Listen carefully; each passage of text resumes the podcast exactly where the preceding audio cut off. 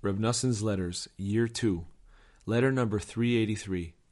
With thanks to God, Thursday, Tzav 5602, Breslov. Warm greetings to my dear beloved son, the learned Reb Yitzchak, may he live, along with all his children, may they live. I have nothing new to tell you right now, as I already wrote you briefly in yesterday's letter.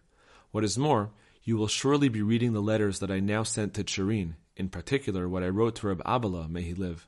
With God's help, they will inspire you.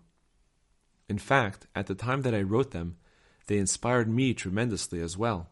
For whenever a person recalls the greatness of the Rebbe's Torah teachings, his soul is aroused, because the Rebbe's thoughts are very deep indeed.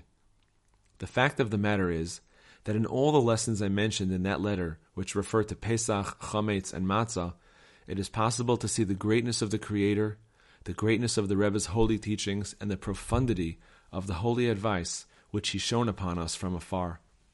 I was deeply impressed by what he wrote about guarding one's mind from fermentation, chimutz, and about fulfilling rebuke the beast of the reed until we merit to go from chametz to matzah and from the letter chet to the letter hey.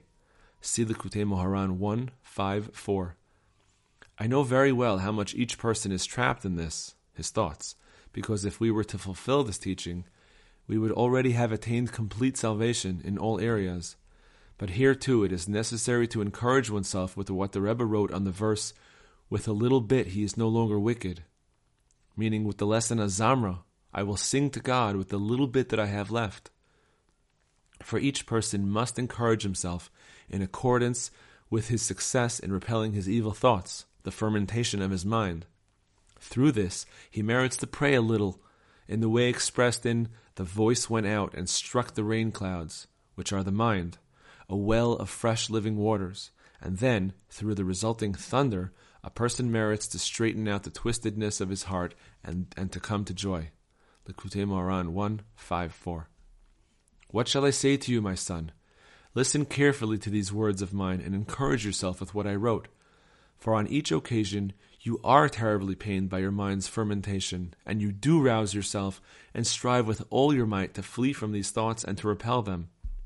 And as a result, you have escaped from what you have escaped many, many times.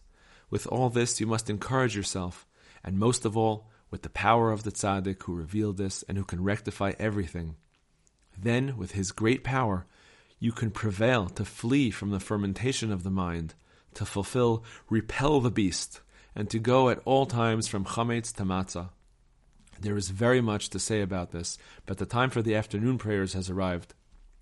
The main thing is to bring yourself to joy with all your might, that you have merited at least to be numbered among the holy gathering who hold on to this holy light and unto original Torah teachings such as these on every single subject, Pesach and all three festivals, all the character traits and all the commandments. May God give you and us a kosher Pesach. Let us be happy and rejoice in his salvation. Noson of Breslov.